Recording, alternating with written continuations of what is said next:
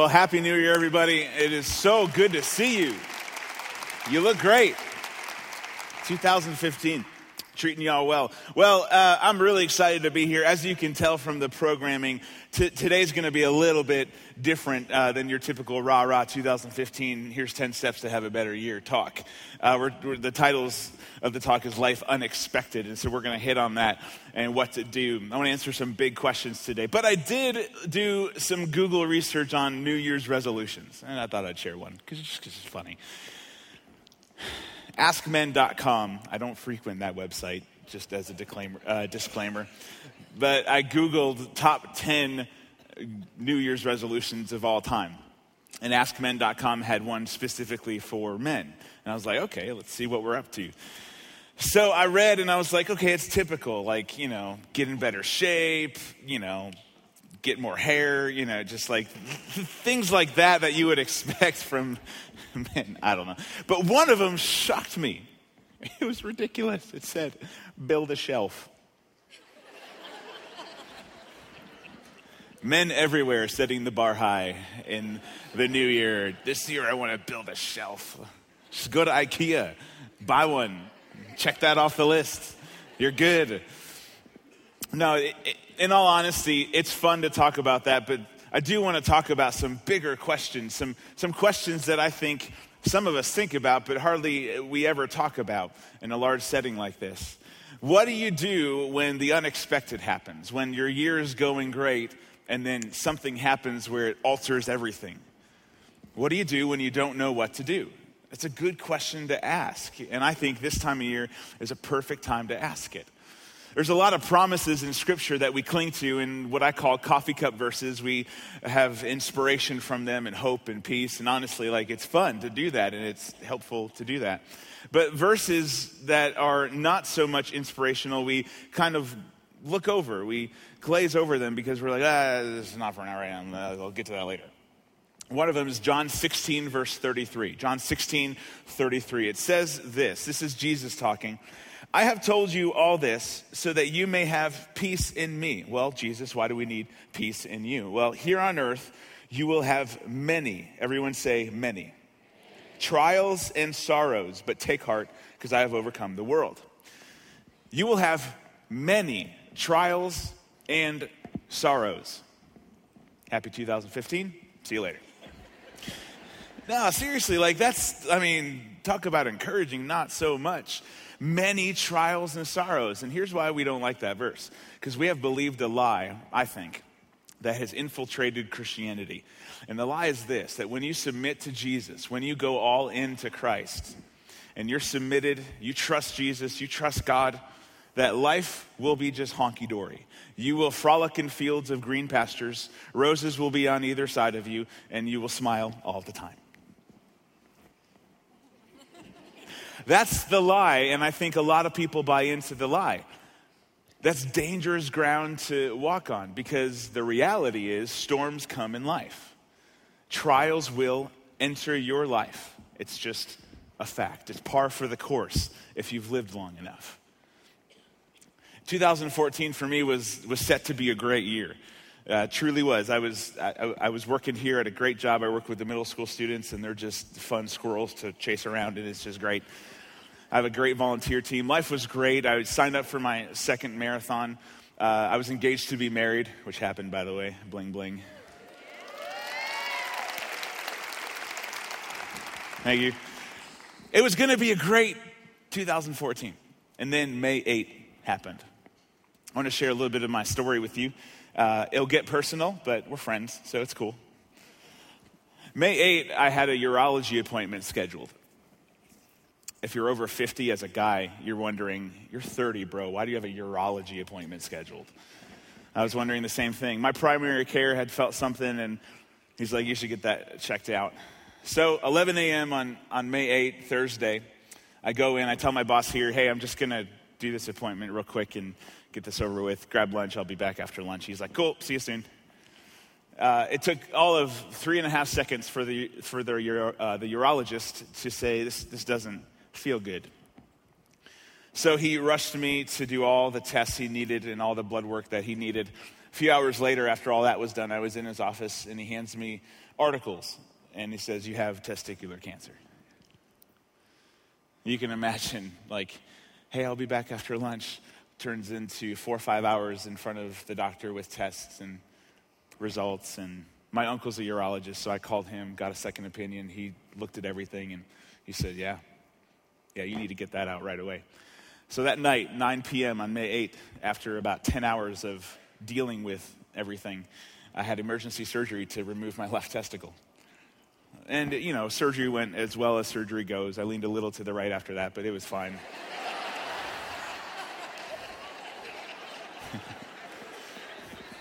you got to add humor in this, come on. So surgery went okay. I was home recovering, and our prayers at that point were very bold, very specific. A lot of times with, with cancer, if you take out the source tumor, you've taken it out, you've solved the problem. And so we were praying for that specifically. And found out through further CT scans on May 13th that it had not only spread to my lymph nodes up in my left abdomen, it had gotten to my lungs, and probably seven or eight spots in my lungs. They weren't, they weren't big, they were small, but when you talk about cancer, nothing is big or small, it's just scary. And so uh, that started the whirlwind of what are my treatment options? What about kids in the future? I, I was going to get married in 90 days, and here I was to tell my fiance, who I told I would love and protect and serve and honor for the rest of my life, hey, I have a disease. So we had a lot of decisions to make, a lot of things were uncertain. It was a big storm in my life. 90 days before my wedding, I was diagnosed with cancer. It was supposed to be three months of joy and obviously stress planning a wedding, but it was, it was hijacked with, with chemo and losing my hair and wondering if I'll have eyebrows for my wedding and wondering if I would be able to stand up for my wedding and what, like wondering all these things that, you know, a person shouldn't have to wonder three months before their wedding well, the wedding happened, the chemo happened, everything went as planned. And uh, we were praying, obviously, after the wedding, that the chemo did its job, that cancer was gone. And yet again, the, the prayers weren't answered exactly how we would have them answered, and found out there was still some enlarged lymph nodes in my abdomen, the left side of my abdomen. Well, in testicular cancer world, it usually means, not all the time, usually means there's, there's still something, something there, something left. And the treatment path would call for surgery, major surgery. So we decided to go that route. And November 10th, just about two months ago, uh, before the holidays, I underwent surgery. Had a, I have a nice eight or nine inch good incision scar on my stomach where they went in and took out all the lymph nodes. Recovery's gone well. And the good news is, as far as I know, the cancer cells they found were dead and there is no more cancer in my body. So this is this is good. Thank you. We're hopeful. We're hopeful.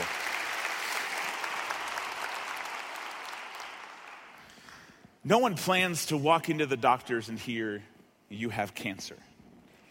And I don't know if you've identified with that. Many people I've talked to, I've, one thing I've learned is the cancer world is, is big. A lot of people are affected by this disease, no matter what area of the body it decides to attack. A lot of people are affected. But storms in life will come. Trials will present themselves. And whether it's cancer or something else, storms come in all shapes and sizes. And I just wrote down a few uh, examples of what your, your storm could be. This is not a comprehensive list, but your storm is something. maybe you're a teenager and you just you can't relate to anybody. You think no one understands you and that's your storm. Maybe it's a divorce in the family, and holidays are just different now, potentially awkward. Maybe it's a death in the family. And to be quite honest, that storm is a new reality. Uh, storms like that don't necessarily end. That person doesn't come back and the storm is over. Uh, it's a new reality for some people around the holidays and onward. Maybe your storm is a failed business. You had high hopes for something and you dreamt big dreams, and all of a sudden it just went south. Maybe it's uh, uncertainty in your career, family, loss of a job, aging parents. Maybe you're a parent of a teenager who's rebelled and you just don't know what to do. Maybe you're the teenager. And like I said, you think nobody understands you. Whatever it is, storms in life will come.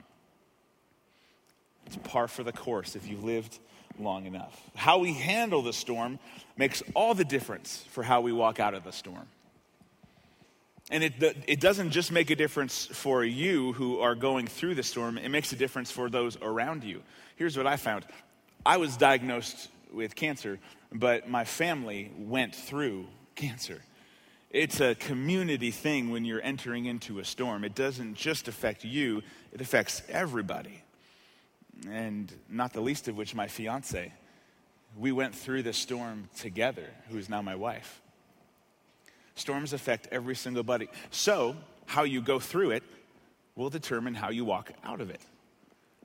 How you handle the storm makes a big difference. And so that led me to ask the question okay, what's the difference between people who handle it well and people who don't handle it well? What's the big difference? And so I started looking at examples in our, in our time, in our uh, livelihood, in our world of, of people who handled storms well and people who handled storms poorly. And I found, I think, some, some poignant examples. The first one is Horatio Spafford. If you know that name, you know he's the guy who wrote the song It Is Well. It's, it's a common worship song in the church world. Uh, but if you don't know his story, his story is he's a, a successful Chicago lawyer in the late 1800s, has five kids, loses one to sickness, his only son loses to sickness. His Chicago business and all his assets get wiped out in the Chicago fire. He has virtually nothing left.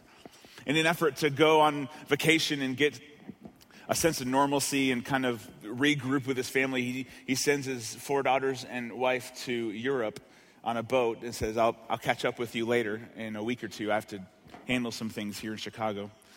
That boat collides with another boat and sinks. The four daughters die. His wife sends a message back to him saying, The boat went down. I'm the only survivor.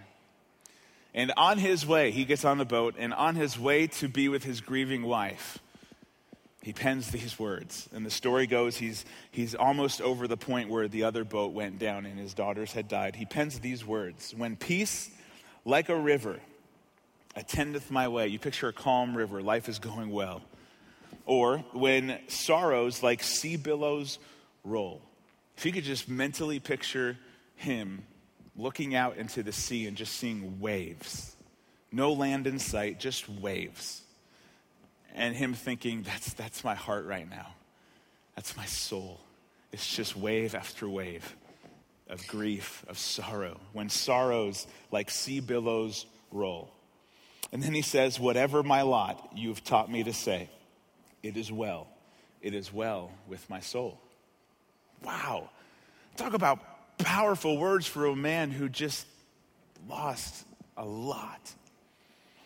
What empowers somebody to to do that? What makes somebody respond like that? And then there's, there's negative examples, poor examples. I was sent um, a blog, a New York Times blog post from 2009 about uh, who listed billionaires who lost tons in 2008. I mean, millions upon millions, and in some cases, billions of dollars. And it, I mean, it was tears welled up in my eyes as I read, as I read it because one by one, those who lost money, who had a financial storm, all committed suicide. And you have to ask yourself the question what? What's the difference? One man goes through something terrible, writes lyrics that are still sung in churches today, and, what, and another man goes through something terrible and handles it a totally different way. And then I want you to think of your own life. Where are you in this storm process, and how will you handle the storm? We did a middle school series down in our underground, and I taught the middle schoolers that there is three stages of, of storms. The series was called Wounded. Three, three stages of storms. One, you're either walking into it, and the storm could be 10 years down the road, but it's coming. It's just life. The storm will come. Two, you're in it, you're literally on a boat and the waves are tossing you every which way. Or three, you're walking out of it. You're in one of those three categories. And so, where are you in those categories? And how will you handle it when it comes. Because how you handle it will make all the difference. I want to look at three biblical examples. Three examples in the Bible that people went through crazy storms. And I want to see how they responded. The first one is Job. Job's story is found in his book entitled Job. Super creative in the Old Testament with your titles. Job is a guy that had, uh, I mean, he had a lot. He had everything. He had a, loving family, very wealthy when it came to barns and cattle and everything. Um, a lot of work, a lot of people worked for him. He was, he was well off. And then in a matter of days, a massive storm, a life storm came, and his, his kids all died. His assets and everything he owned was wiped away or, or stolen by foreigners who came and stole it. He developed a skin disease so bad that he was getting uh, broken jars of clay to rub off the skin to get some relief. This guy was in a life storm, to be sure. He had lost virtually everything, but he had his wife, his, his loving, supporting wife, who told him, Curse God and die. What a cheery gal, right? She's someone that you want near you when you have a storm of life. Curse God and die. After all of that, in a matter of days, he was able to say these words recorded in Job 1, verse 21. It says this I came naked from my mother's womb, and I will be naked when I leave. The Lord gave me what I had, and the Lord has taken it away. Praise the name of the Lord. What enables someone to have such strength, inner strength, and such trust in God to say, you know what? God, you're better. It's okay it is well with my soul. Joseph is our next example. Joseph, he went through trials, and it started mainly because of his ego. He was an ego driven teenager. And his brothers were sick of it, so they sold him into slavery, as you know the story. And he went from valley to mountaintop because he had integrity, and then valley again to mountaintop, and valley to mountaintop, time and time again, storm after storm after storm. He was thrown into prison for something he did not do. His life, if Job had a few days of storms, Joseph's life was littered with storms, just one after the other after the other. And then at the end, when presented with his brothers, the guys who started the storm train, he could have had the power to get rid of them. He had the power to get rid of them because of his position. And he says these words in Genesis 50, verse 20. You intended to harm me. If you have your Bible and you're inclined to write in it, just write the word duh. You intended to harm me. Yeah. Uh, but God intended it all, circle the word all, for good. He brought me to this position so I could save the lives of many people. It's powerful words from a man who spent most of his life in a storm. Very powerful words. And then lastly, we're going to read a story in Mark chapter 4. I love this story. It's, it's a story of, of a physical storm. These disciples are on a lake. And so let's read this together. It's a big portion of scripture, so follow along on the screens. Here we go. As evening came, Jesus said to his disciples, Let's cross to the other side of the lake. That's important. Do not forget that. So they took Jesus in the boat and started out, leaving the crowds behind, although other boats followed. But soon a fierce storm came up. High waves were breaking into the boat, and it began to fill with water. Jesus was sleeping at the back of the boat with his head on a cushion. I love the way Mark writes. I mean, Mark just left out one final detail about how the cushion was embroidered with like a fun verse, like Jesus was sleeping on a cushion. Oh.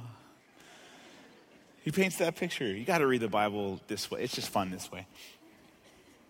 The disciples woke him up shouting. This was not a, breakfast is ready, Jesus. This was a, this was a shriek. This was a we are about to die shout. Teacher, don't you care that we're going to drown? When Jesus woke up, he rebuked the wind and said to the waves, Silence, be still. And suddenly the wind stopped and there was a great calm. Then he asked them, Why are you afraid? Do you still have no faith? The disciples were absolutely terrified, You would be too if a guy talked to the wind and it stopped. Just be honest with each other. You'd be freaking out. Who is this man? They asked each other. Even the wind and the waves obey him. Now, go back to verse 35 on the screens. This is what I want to, to talk about just real quick. As evening came, Jesus said to his disciples, Let's cross to the other side of the lake. Jesus had no intention of sinking that day. He had every intention on getting to the other side. And if the disciples would have only remembered those words, hey, let's go to the other side of the lake, they would have realized this storm's not going to take us out. Jesus said we're going to the other side. And logic says if I'm with Jesus, I'm going to go to the other side of the lake. I wonder in our lives if we would only remember the words of Jesus during our storms, how would we react differently? Would we freak out as we often do? Or would we be more calm? I just wonder. The disciples freaked out and if they would have only remembered that, it's a perspective change. See, we look at just this little this little square of our life. And you, if you can picture a big picture and then zoom in really close, have you seen this? And it's pixelated, it's very fuzzy, you can't make out, you, you couldn't even guess what the full picture is from this little tiny square. That's our life. We're zoomed in so much that we can't see the whole picture. And God says, if you only just would zoom out, I got this. I know what the picture, I know beginning to end. See, it's one thing to knock on the disciples. I, I actually like knocking on the disciples because they seem like knuckleheads in the Bible. But, but that's only because they didn't have Mark chapter 30 or 4, verses 35 through 41. We have the whole story. They don't have the verses 35. Oh, well, it says in 35. Oh, look at verse 41. We're fine. Why are we freaking out? It doesn't say, no, they were living like they knew a guy named Mark. They didn't have the book of Mark. They didn't have the whole story, so it's easy for us to be like, ah, you idiots, come on, get it right. But I wonder how often God's like, come on, just, just calm down.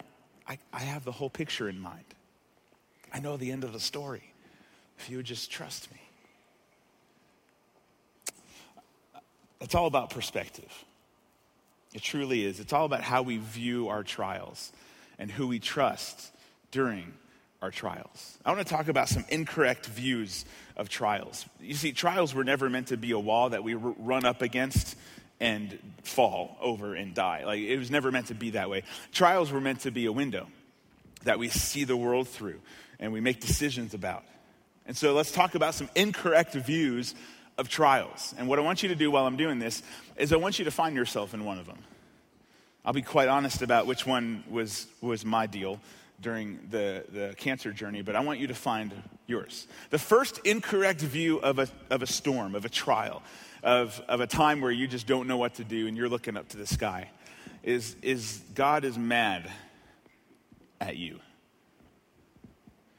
That somehow God is this big guy in the sky, and he, he has a big baseball bat or whatever they have up there. Slugger 2000 or something. And, and he's just waiting for you to mess up.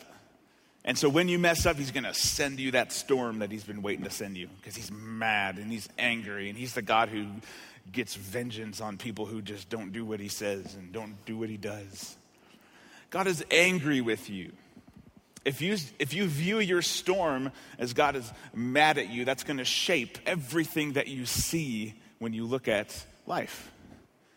If God is angry, that's going to affect every area of your life. And it all starts with how you view your storm. The second incorrect view is God has abandoned you. God has abandoned you. At one point, he might have been near. At one point, he might have been close, but he's, he's gone. He went to lunch. He went to make a peanut butter and jelly sandwich because that's going to be in heaven. I guarantee you that. he's gone. He's abandoned you. He's nowhere to be found. And I think uh, a belief that drives that is that God's not powerful enough. Because let's just be honest, if he was powerful enough, he would stick with you. But if he's not powerful, then if something comes your way that he can't handle, he's gone. There's a lot that goes into these, these lies, these incorrect views. Maybe you fall into this God has abandoned you trap when you go through something that you can't handle or you don't know what to do. This last one is a, is a question Why? Me. Why me? Why now? I, this was mine. Uh, that, uh, that was mine. 90 days before my wedding, a woman who I promised to love, serve, and protect, I shared the, the news that I was, had cancer. She was at work, and I had to call her. And I was like, What why? God, why? God, I teach the Bible for a living.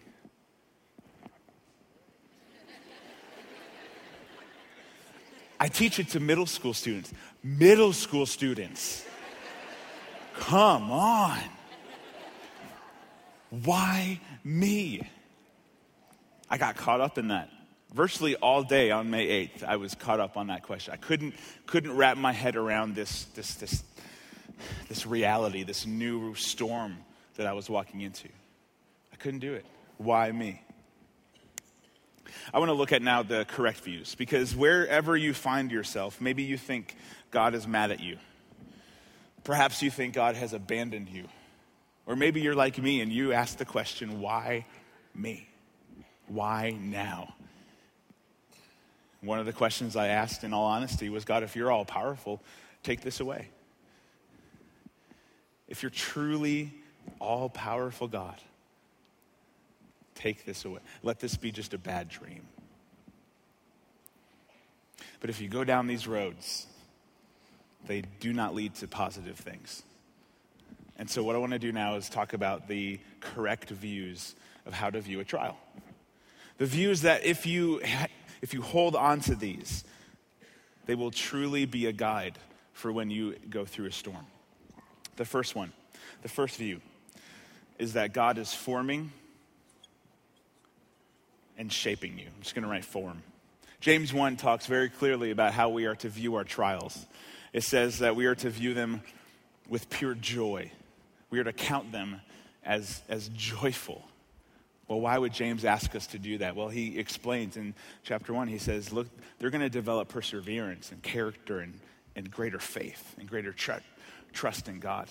When you face a storm, God doesn't cause storms. When you face a storm, just because it's par for the course in life, know that you are being formed and shaped into who God wants you to be. That God is literally able to use a storm to form you. Second thing the second correct view is that God is near and involved. We're just going to write near. Not only is he forming you and shaping you, that, but he is literally so close to you. My verse through chemo is Isaiah 41:10. Isaiah 41:10 says that don't, uh, don't be afraid, for I'm with you. Don't be discouraged, for I am your God. I will strengthen you, I will help you, I will hold you up with my victorious right hand. I could have chosen a lot of verses to cling to, but that spoke to me that God is not distant. He is, he is close enough to hold me up. He is close enough to carry me. Psalm 23 paints a picture of us going through a valley and he says, Even though I walk through the valley, you're with me. Your rod and your staff, they guide me. If you know anything about shepherds, they have to be close in order to guide, they have to be near. And so, not only is God forming you, shaping you, but He is close, He is near. And then, last one God is creating purpose through that storm. God is creating a purpose in your storm. And can I be honest again, this one, this last one, it's not easily seen when you're in the trial. Most likely, you will not see this right away. May take months, may take years, but this, This takes faith. That God is, is working together to create good, to create a purpose. This was Joseph's life. Storm after storm after storm after storm. And at the end of it all, he was able to say, It's okay. You intended it for harm, but God intended it all for good, for the saving of many lives. It's purpose. God will use your storm for a purpose. But all of those three really mean nothing if it's not enveloped in something even greater, and I'm going to attempt to draw. So bear with me. God's love. Oh dear. Here we go. Yeah. hey, don't judge. We're in church. Don't judge. God's love. If we're not viewing our trials through God's love, then we aren't viewing our trials correctly. And so, if we ever have hope to go through a trial and come out of it with greater perseverance and greater strength, we literally need to elevate this view over any negative view that we could ever have. And we need to say, God, yes, I'm going through a storm, but I'm seeing it through the view of your love, that you're forming me and shaping me. You're near and you're creating a purpose through this storm that I may not know in the moment, but I know it's there. That's how we should view our storms. He's forming us, He's shaping us, He's near, and He's creating a purpose. I want to talk to you. I'm going to give you four practical application points. I mean, so practical, you might think some of them are too simple, but if you put them into practice, you'll be glad you did. Number one, be realistic about your storm. Be realistic about your storm. It does, it does no one any good for you to fake it. If I were to walk around and, and, and say, hey, everything's great, everything's fine, you were diagnosed with cancer, that's fine. That would be one false, and they would know it's false, and I would, I would, it, it, it would help nobody. Use your storm as an opportunity for people to pray for you. It builds their faith in prayer, and it builds you up. Uh, when I was diagnosed and found out I needed all the treatment, I called the church talked to some staff, got some elders together. We prayed. Bible says to pray. We, we prayed. We prayed big prayers like, like God, don't, don't take me just yet. I got stuff to do. Don't take me just yet. So be realistic about your storm. The night before chemo started, I was with my best friend, and I was brutally honest with him. And I said, Look, I, I mean, I'm not afraid of death, but I don't want to die. He's like, I get it. You got a life to live, you got a marriage to walk into. Be realistic about your storms. Number two, speak truth over your storm. Speak truth over your storm. 2 Corinthians 10:5 says this. We capture rebellious thoughts and teach them to obey Christ. I love that picture. I love that picture. It's like it's like you're catching a fly, the rebellious thought, you catch it and you say, Have you met my Savior? Here's Jesus. And you give that to Jesus and you say, You can handle that. And then you transform it. The negative thoughts were plenty. The why me? They came like a bag of bricks. But one of the greatest gifts I got when I was diagnosed was um, a, a packet, a 12 page packet of just scriptures, one right after the other, 12 pages of, of scripture verses is from one of our staff members here. I remember one night, uh, very clearly in my mind, it was when chemo had compounded, and if you know anything about that, it doesn't start as bad as some, some types of chemo, and it just gets worse and worse and worse. It's when it was pretty bad, and everything was hurting. I was sick to my stomach. I couldn't sleep. I was laying in bed trying to sleep, crying, tears falling down my, my cheeks, and I just was flipping through the scriptures just one by one, being comforted by Scripture. That's all I could do. You need to, you need to speak truth over your storm, whatever it is. You need to find a, a few key verses and say, no, no, this is my reality. God is faithful, He won't leave me. So, one, be realistic about your storm. Tr- two, speak truth over your storm. And three, trust God in the storm.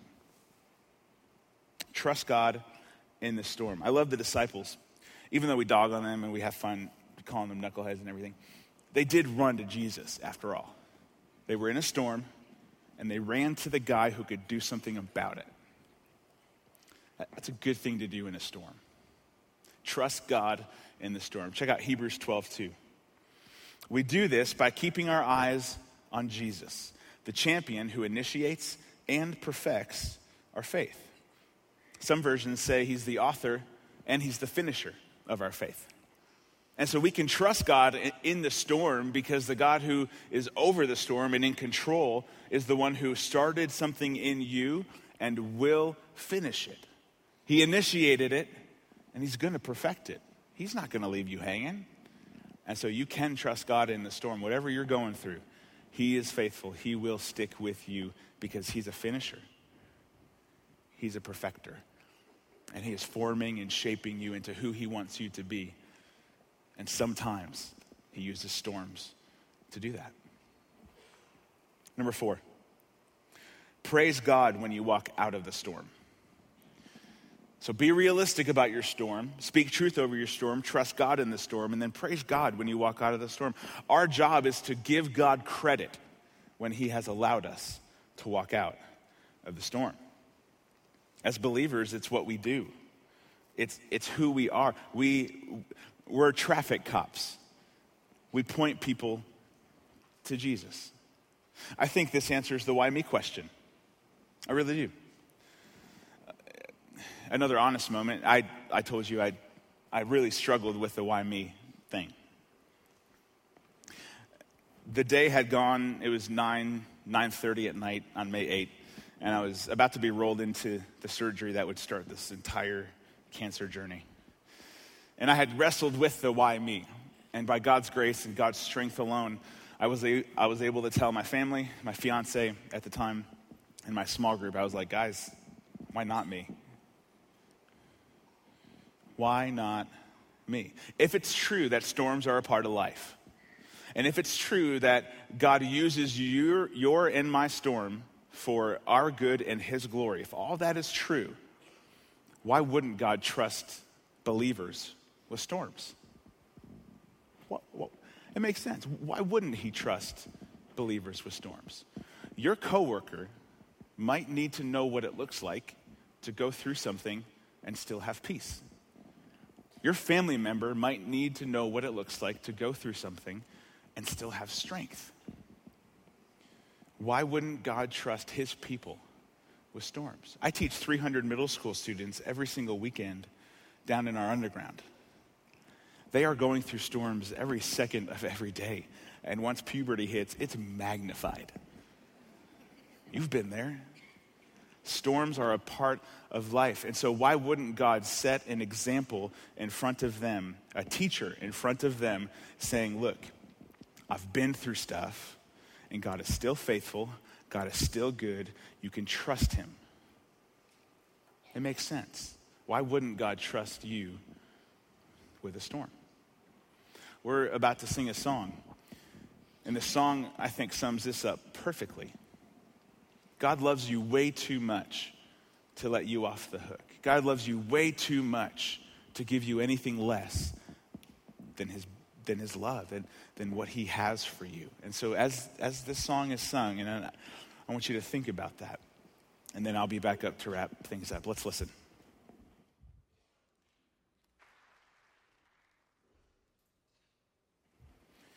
God will use your storm, whatever it is, big or small. He will use it. It's a matter of trust. As I said in the beginning, storms are a part of life. It doesn't matter whether you believe in Jesus or you don't believe in Jesus, you will enter a storm. The question is do you trust God enough? Do you trust the love of God enough to lean on Him completely? If you're not a Christian, are you ready to trust the God who commands the wind and the waves? He's the one who's in control. Are you ready to trust Him? If you are a believer in Jesus, are you ready to submit to Him so He can form you, shape you? He can show Himself near to you and He can create purpose within the storm. I want to pray as we close our service today.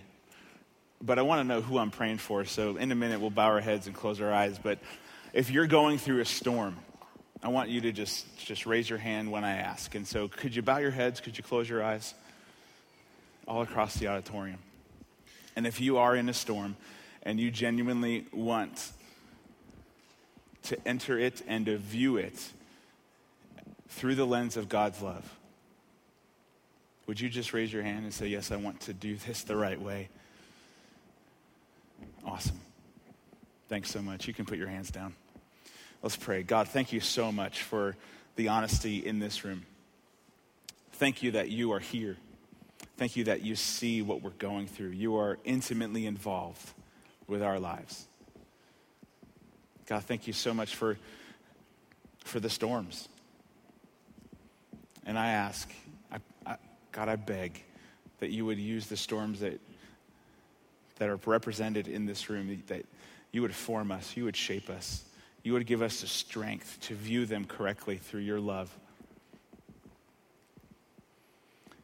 With the head still bowed as we continue praying, if you're here and you're not a Christian, but you're ready to surrender your life to Jesus, you're ready to connect yourself with Him who commands the wind and the waves. Would you just silently in your heart pray this prayer? Just say, God, I, I want to give my life to you. I've tried handling storms on my own and it hasn't worked. And so, God, I just submit to you. I know by doing that, it's not going to be all green pastures and roses, but God, if I'm going to go through storms, I want to go through them with you. And so, take my life. I submit it to you. I trust you. I have faith that you are who you say you are. God, forgive me of my sins. Come into my life. I pray this in your name. Amen. If you prayed any prayer, whether it's to strengthen yourself during a storm or perhaps to accept Jesus for the first time, we want to know about it. You have a program that has a tear off in it. Fill out the information, get it to us by putting it in the brown boxes on your way out or giving it to guest services. If you're watching online, hit the what next button. We'll do the same thing for you. We want to follow up with you, we want to pray with you, we want to celebrate with you. Guys, I want to read a quick excerpt from my journal. This was written on May 27th, day before chemo started for me. Uh, and I say this I just never thought cancer survivor would be added to my bio. And to be honest, I don't know for sure that it will. But I do know that God loves me and that no matter what happens, I belong to Him. You see, when you're connected to Jesus, storms can't take you out. Sure, they might take you out physically, but cancer can't kill me spiritually. I know where I'm going. Storms, if you allow them, can shape you, can, can actually amplify the fact that God is near. And if you'll let it, it will create purpose in your life that may be used years down the road, but it will be used. If you're in a storm, God is faithful and don't give up. Thanks so much. You have a great week.